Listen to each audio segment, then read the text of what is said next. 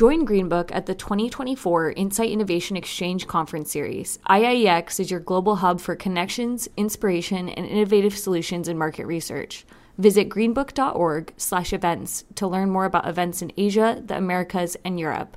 Use the code podcast for 20% off general admission on all upcoming events. This episode is brought to you by our friends at MyTake. Worried you don't have the most advanced research tech or that your partners won't be able to keep up with the speed of your business? MyTake is your answer. Their innovative proprietary insight community platform and team of fast and flexible researchers will ensure your organization truly integrates the voice of the customer into decision making. MyTake tech forward, people centered.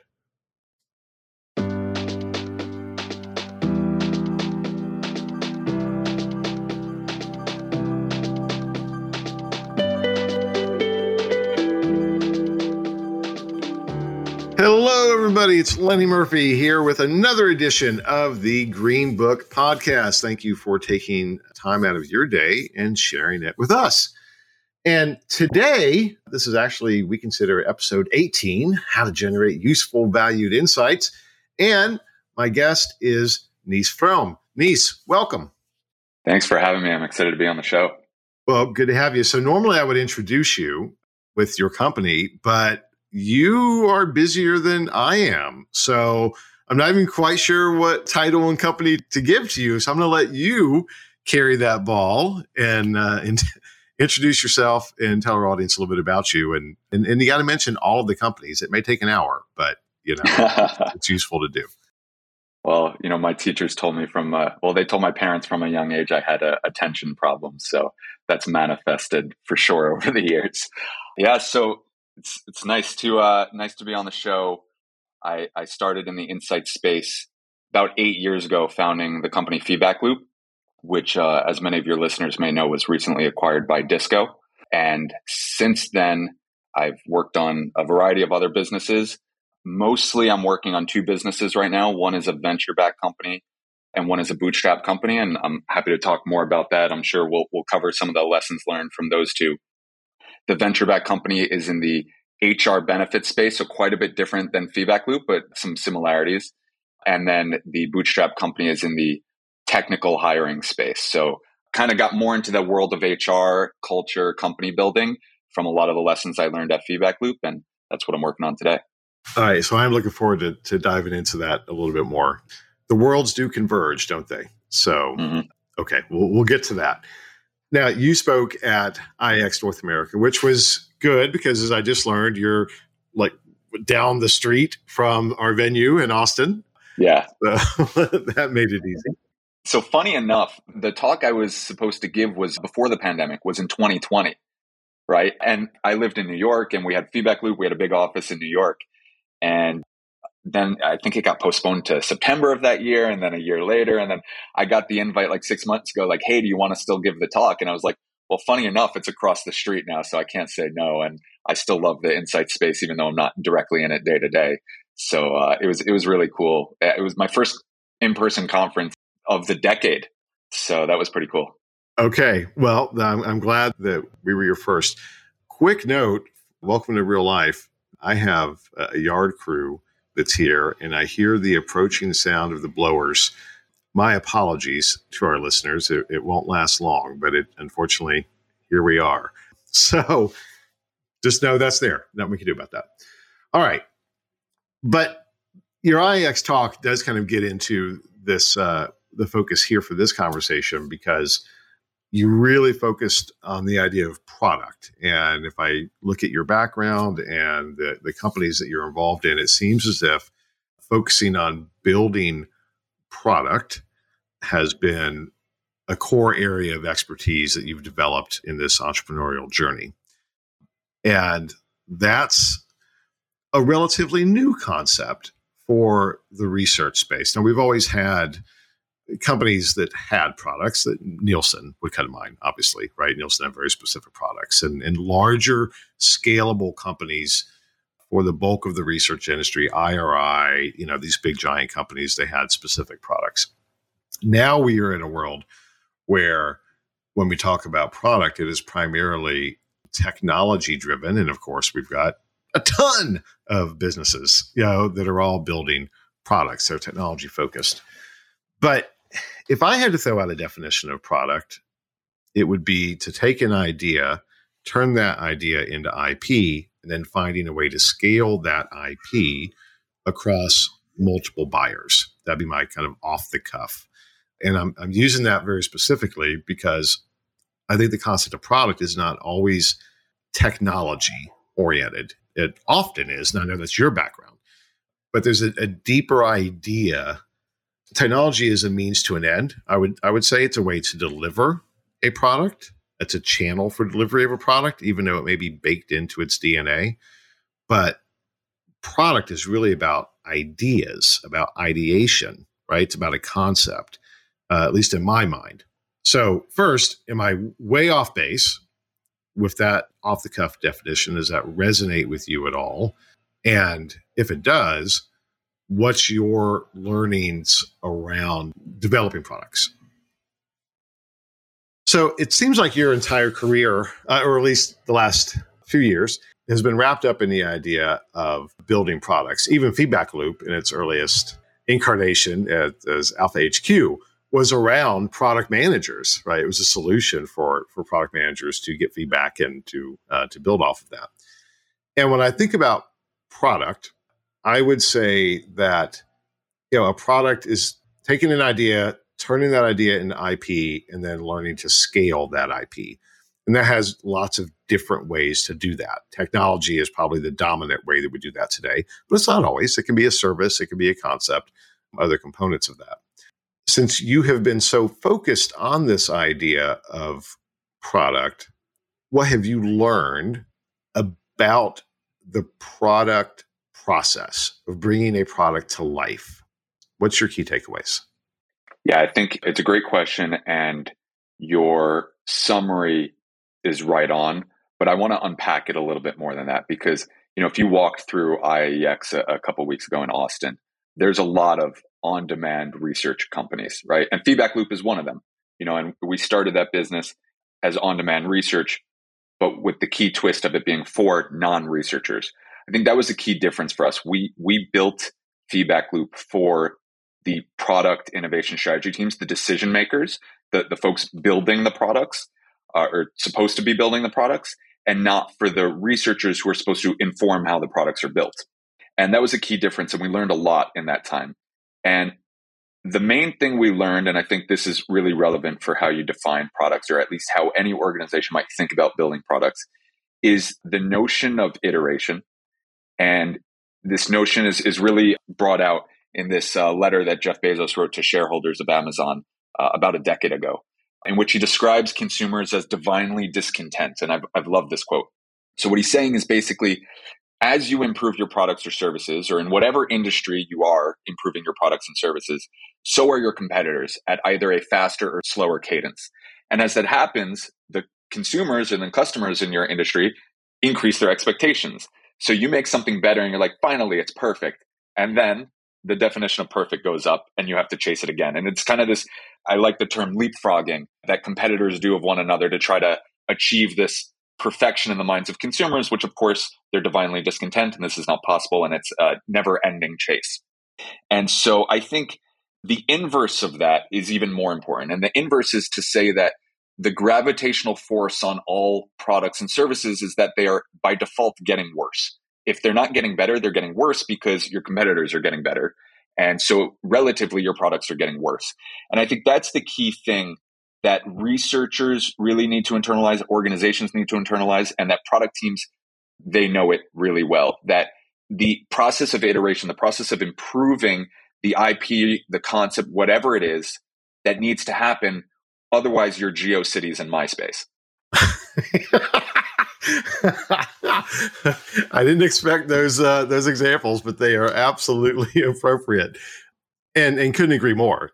Yeah, I'm kind of a veteran free market capitalist by nature, and I'm a big fan of Darwinism uh, as it plays out within business, right? A, a, business Darwinism, and I think that's a healthy thing usually. And I don't want to get into political aspects of that, but you know, competition is good because it makes us have to up our games, right? Um, and those expectations. And I think in our industry specifically, we've bemoaned these trends that I boil down to cheaper, faster, better. And to your point, the definition of better is constantly changing, right? It, there's so many variables that impact that depending upon who you're talking to and what is the business issue you're trying to solve and all of those things. But fundamentally, those three core drivers are always in play, always. And we can't duck it. And complaining about it's not going to change it. It simply is, right? We can adapt to that. And again, that, that idea where productization has been, I think, a bit of an alien concept in in the research space for for a while that we had methods we had tools yeah but not many companies were productizing everything. We're creating and codifying IP and then attempting to improve on that IP over time. But now that's just not the case. As you said, you know, go to IIEX and there's, you know, we're literally 100 companies there that, that all were very product centric businesses and we're all leapfrogging, working to leapfrog off each other to get to some greater place. And that's simply the reality of business. And we, we need to accept that and there was a question in there for for a second then it escaped me because i went off on my own soapbox and i apologize for that. I'll say one thing actually that you bring up. It's that you know often we'll make fun of something like myspace or geocities and say how did the you know where do these bad products and experiences come from? And i think it's exactly what you're saying with competition. Any product that in mass consumers have heard of was by definition almost certainly a good product at some point. Otherwise, you would have never heard of it. It never would have made it into your hands, right? So it's not that there are bad products and services. There are great products and services that don't keep up with the times. And so that's the kind of competitive pressures. They didn't start as bad products. Otherwise, we never would have used them. Yeah, no, that's a great point. That's a great point. And, and argue. So I love to take my kids through uh, a kind of musical DNA, musical heritage, right? They'll say, Oh, I'm listening to so and so. And I'll go through, you know, if it weren't for this band, you know 30 years ago that band wouldn't exist. And it's exactly the same thing with the, with the product concept. I, I, would argue with without myspace facebook wouldn't exist right? And without facebook the next competitor that's going to squash them at some point wouldn't exist. So absolutely. Let's talk about the new businesses that you're focused on because there is a connection point here. So why don't we start with Joon? Joon is a venture backed business in the hr space first tell us about it a little bit, what attracted you to that, and then we'll we'll drill into where the parallels are within insights.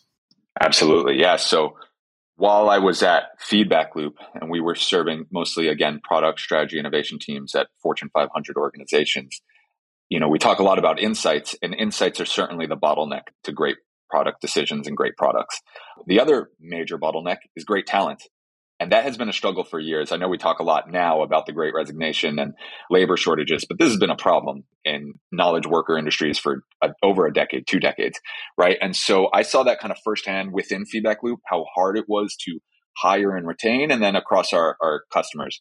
And that really led me, and, and there's a longer story there, but that led me to Joon, which is a company that really helps organizations prioritize wellness and well being across their workforces and helps basically companies reimburse employees for going to the gym or going to fitness classes, investing in their well being, mental, physical, financial well being, and really removed a lot of the friction for doing that. A lot of companies want to do this sort of stuff. They want their workforces to prioritize their well being. But unfortunately, a lot of HR tools are just add more friction. We say the, the benefits are often burdensome. And Joon took an approach similar to Feedback Loop just removing all the complexity involved in doing something. So, feedback loop, the kind of key insight we had was that decision makers are not experts, they're not researchers, right? You cannot cognitively overwhelm them with information. If they have to do a crosstab, they're not going to do it and they're just going to guess. So, we really worked on kind of, I don't want to say dumbing down, but simplifying the data, like putting it in conversation format, digestible format and very similar with Joon. This was a company where the founders uh, had a really clever idea of connecting to benefits recipients credit cards. Instead of issuing them a new card instead of making them upload a receipt we'll just connect to their card and reimburse eligible purchases they're already making. And i thought that was really clever. And you know now with 100 customers it's it's kind of manifesting in a similar way to feedback loop, where if you remove a lot of the complexity and a lot of the friction that gets in the way of people doing this aspirational activity they want to do, they'll do it. And so I think that's the kind of the common theme there. That's very cool. Very cool. Now, you mentioned there's also another company that you're working on that is in the broad category around kind of, you know, human capital management, for lack of a better term. Let's talk about that for a minute. Yeah, so that's Coderbyte. That helps on the uh, kind of the top of funnel there, which is a tool that helps companies interview and evaluate candidates. And I think there the problem was more on the go to market side than the product side. Products for this existed. They were just very expensive, very tedious. You had to get on the phone with a salesperson and go through like kind of an enterprise process.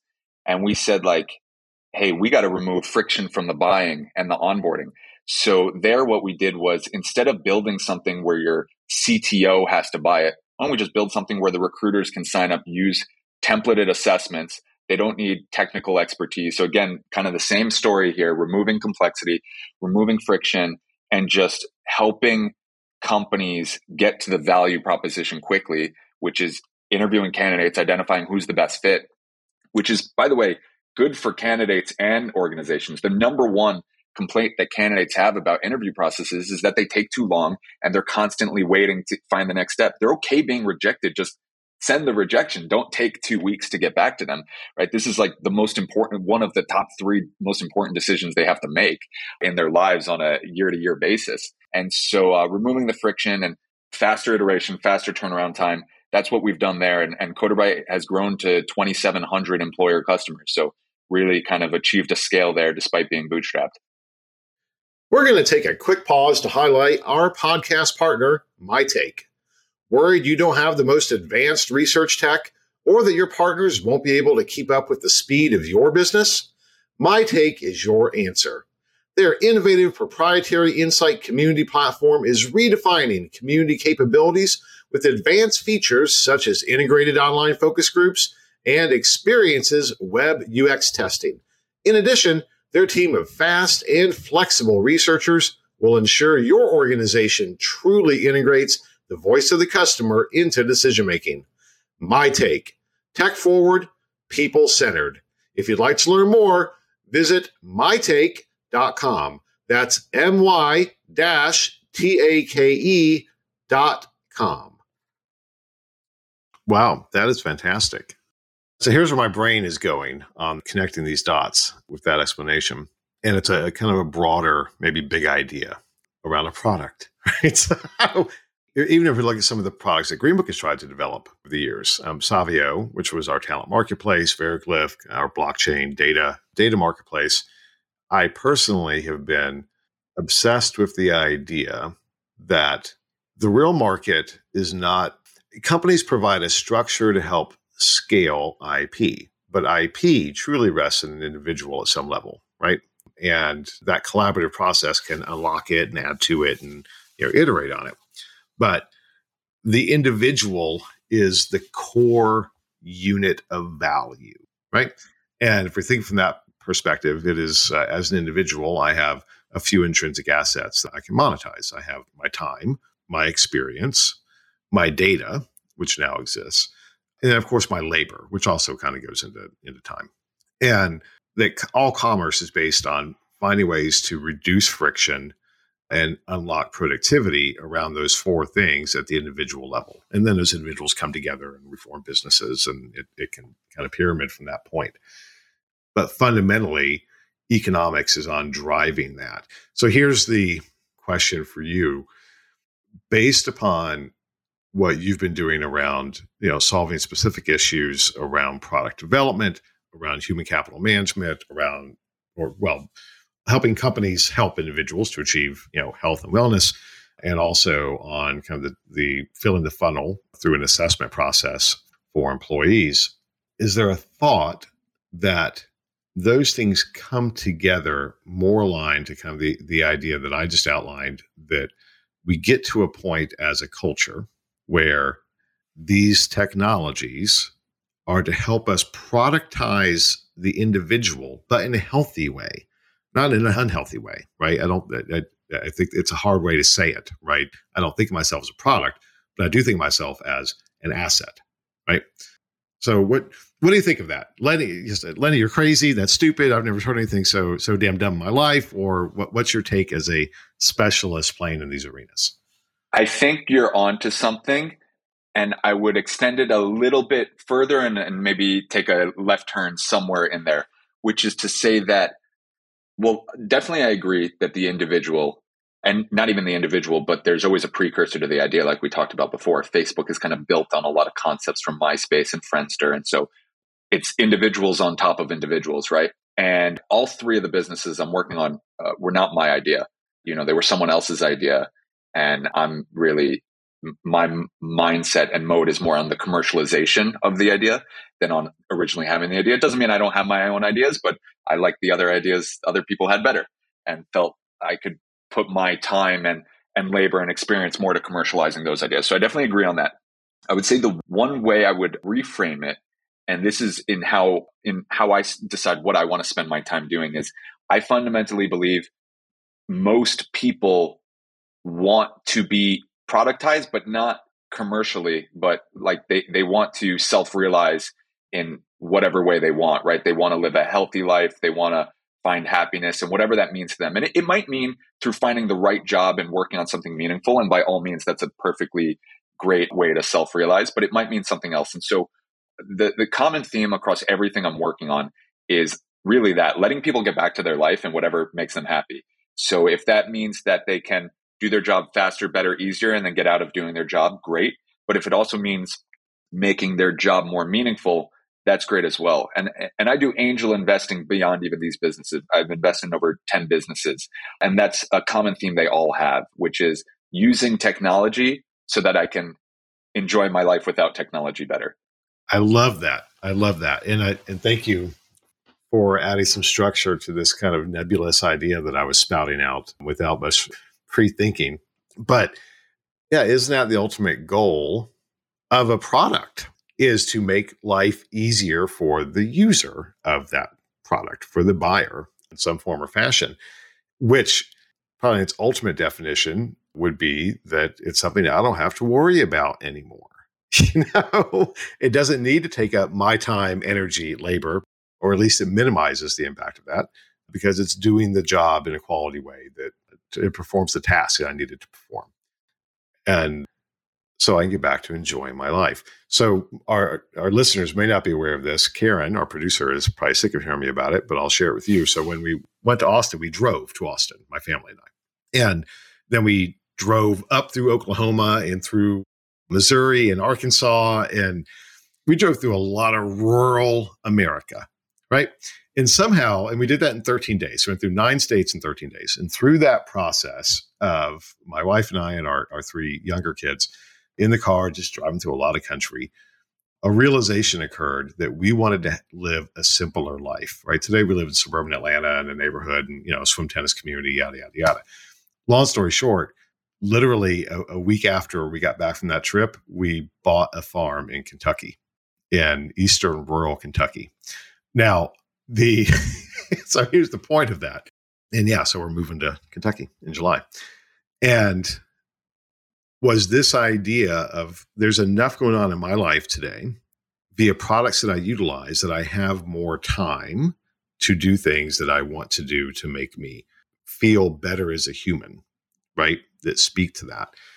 And and in some cases that is it is simplifying those things. And ultimately I would say that's probably the essence of this idea of productization is to simplify. And now it's going to allow me to go be you know a gentleman farmer in the hills of kentucky you know? Um, not full time uh, by any stretch of imagination but uh, i don't think i'd made that connection on that drive for simplicity until this conversation about what's enabled it right? What empowered the ability to make that decision is the focus on building good products good businesses that have eliminated friction in my life and have created more bandwidth. So now, so you, my guess is, if you invest in all these businesses, that's a piece of that equation for you as well, right? You're looking for things that amplify your bandwidth, that give you more opportunities to do more things because that's what you want to do, but not complicate this finite resource, which is you. It's funny. I have a very similar story to you. Over the pandemic, so I, have always uh, I've always said that, uh, and I heard this quote from someone years ago was, "Why would I go outside? We've spent two thousand years perfecting the insides." The pandemic really changed my mindset on that. I, I explored nature more the, the last couple years than I ever had in my lifetime before that, and we actually also we bought a ranch in rural Texas, about an hour west of Austin, and we could only do so because of Starlink it would not be practical for me to really enjoy a space like that in which I had really no internet. It was it, satellite internet out there, which you cannot do Zoom calls, you can't do anything. And that's not to say I wouldn't want to enjoy some peace and quiet, but it's not realistically, I would not get to spend a lot of time out there if I couldn't at least connect and catch up on some things. And Starlink makes that possible. And that's a great example of technology letting me escape technology more. And that's exactly, I think, what you're talking about. Yeah. So it's not Starlink out there, but it's the initiative to lay rural fiber. So, I mean, I don't have fiber here in suburban Atlanta, but I'll have fiber at this farm in Kentucky. Right. So um, it's funny how that works out. Yeah. Yeah. Absolutely. So I'm looking forward to it. Okay. We, we digress, but these are, you know, these are big ideas, but they are practical ideas, right? That impact us at both a, a kind of a fundamentally human level as well as from a business perspective, right? Because this is where, you know, business is not the means to the end, or sorry, business is not the goal. Business is a means to an end, right? Business is how we we create compensation so we can do the things we want to do, and then it links back into this whole concept around products, et cetera, et cetera. Now, let's try and, and drill in a little bit more and bring it back to home. From your perspective of being outside the research space, but now being inside uh, or having an inside perspective, how do these insights that you've gained relate to the researcher? Yeah, absolutely. I think it goes to this idea that the role of the researcher isn't to generate insights, it's to inform better decisions. And I think when you start with the decision instead of the insight, it's not just like a minor reframing. It's it's actually pretty significant. One of the things that when i talk to researchers or really talk to any organization that you know i'll always ask like what are you working on? What's the study you're working on? And they'll they'll tell me they're doing this method and collecting this data. And i always say like imagine the data says x then what? Well i don't know. Well imagine it says y then what? Well, i don't know. You're collecting data you don't even like what it's so disconnected from any decision that needs to get made. Like so often like companies just think they need to drown in data because they think that's the solution. And it's like actually the opposite of the solution. You needed very little data. You just needed the right data at the right time. And drowning in it is the opposite approach of how to get there. And so I think when you start with the decision, which often isn't as lofty or as aspirational, it's not like, hey, what are we going to be doing seven years down the line? Are we going to like look at this whole new blank canvas and innovate? No, it's often like, are we going to insert more ads or fewer ads? Are we going to, you know, move this thing? Like sometimes it's aspirational, but often it's really not. Like product teams don't have this blank canvas to constantly just sit there and daydream. It's not Mad Men, right? So they've got to just move incrementally forward and sometimes it's backwards and then you undo it.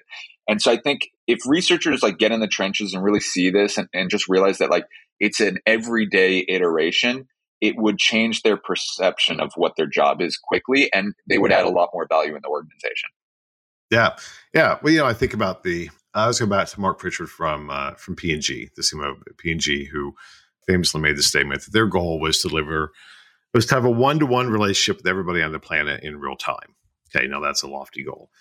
I translate that in my head is that ultimately what that means is that you need to be able to deliver the right message to the right person at the right time, right? That would enable that process. Which, if we take that back one more level, means then that's means around it's the right data, right? It's the right data that's fit for purpose to address the business issue. You know, so that concept of how do we how do we achieve Marc Pritchard's lofty goal? Well, there's a whole bunch of different things that that help support that, right? But each one of those is a unique data asset that can help inform that process, that decision. And it's not, I've never liked the idea personally of data lakes or data oceans. I understand the concept and I get the I get the value, but I'd much more I would rather think about data streams, right? It, it's a little more focused, it's a little more defined, and what does that ecosystem look like within that?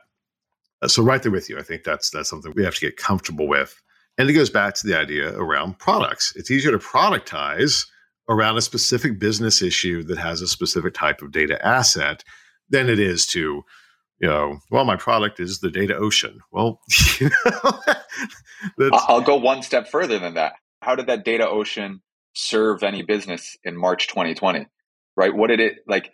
It immediately, all of it invalidated. You collected all this data and then overnight, everything you thought you knew about groceries versus delivery, movies versus streaming, remote work versus in person work completely changed. And the organizations that had built adaptiveness and you know were nimble were able to pivot quickly and the ones that focused on drowning in data drowned. Yeah yeah. No that's a fantastic point. You're right. And and it hasn't stopped yet. So here we are in q2 of of 2022 it, i'm not aware of any any evidence that we've now reached a point where okay well now now we know now we know like uh, yeah. no I, I, don't think that's the case at all we may we may have a better sense of direction so but that's kind of all we have I saw this great tweet that was like, I'm tired of living through unprecedented times. but, but that's what it is. That's all we're ever going to live in forever are unprecedented times. So it's not to say don't collect data. You can't mine the data. I'm not saying there's no applications for machine learning. I'm just saying that like being nimble is way more important than collecting data historically. Yes, it, agreed. And and there's a there's something to the idea of understanding the the broad outlines and the contours, right? But we're not necessarily going to be able to predict the details. So, so you get get just use 2020 as an example. Who could have predicted so many of the the chain of consequences of unforeseen consequences that continue to unroll as a result of that? You know, we could see there was going to be disruption. Yeah, absolutely, right. And you can even imagine where those disruption, where, where those things may occur but the details sometimes like holy crap i didn't i never even thought about that. Baby formula shortages? Jeez you know where'd that come from? You know? exactly exactly.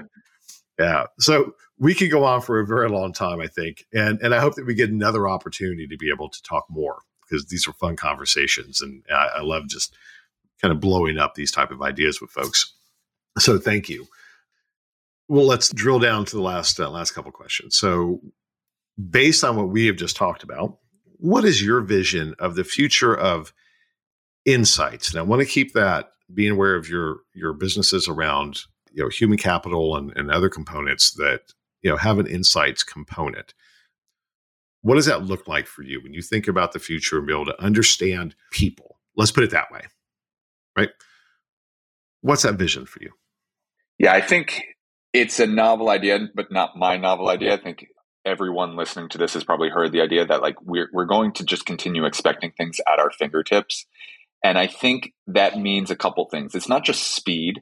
It's not just, hey, we expect if I ask my research team for data, I expect it today or tomorrow. I'm like, you tell me a month from now, I'm gonna laugh. Like a month from now, it'll be a shortage of something else with some other pandemic, right? Like that's a month from now is another lifetime.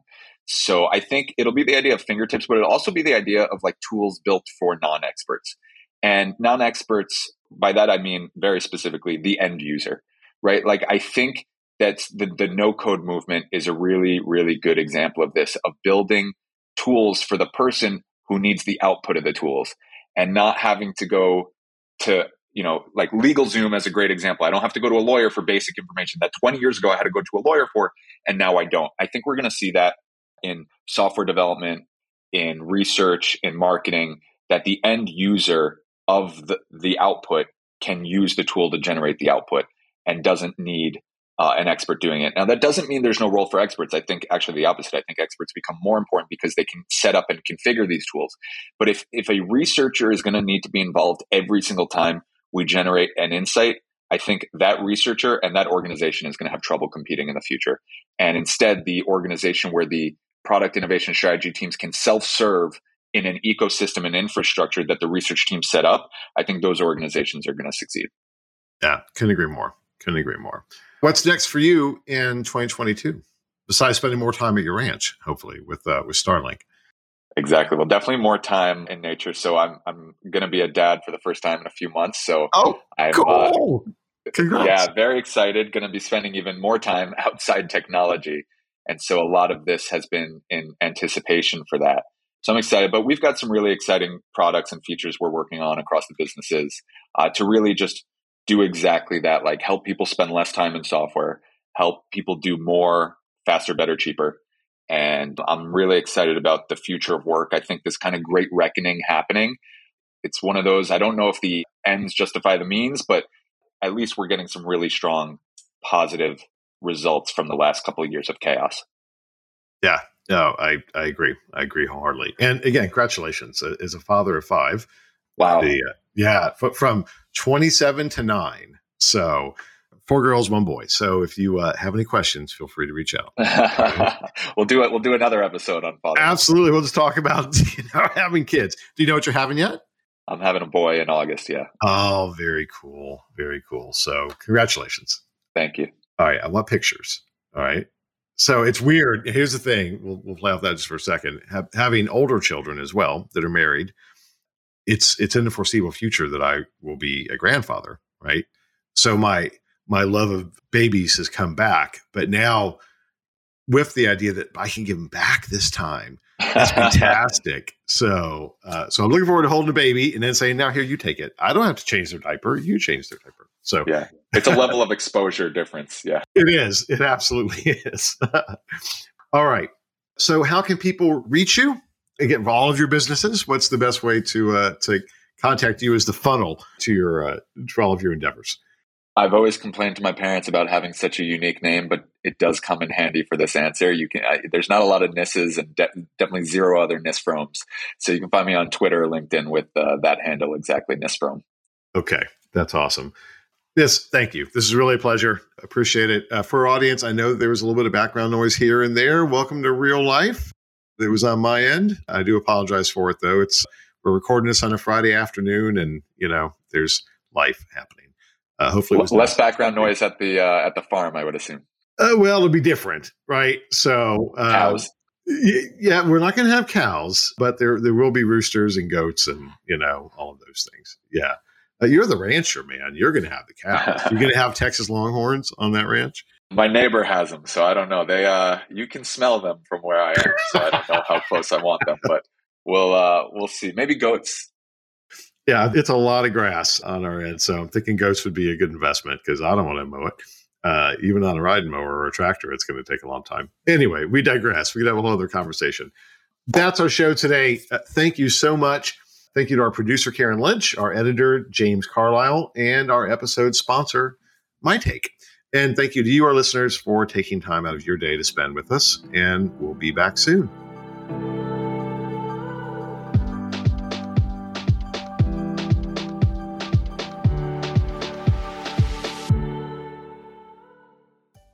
Join Greenbook for the 2024 Insight Innovation Exchange. This global conference series, also known as IIEX, is where connections are made, inspiration is found, and innovative solutions are discovered.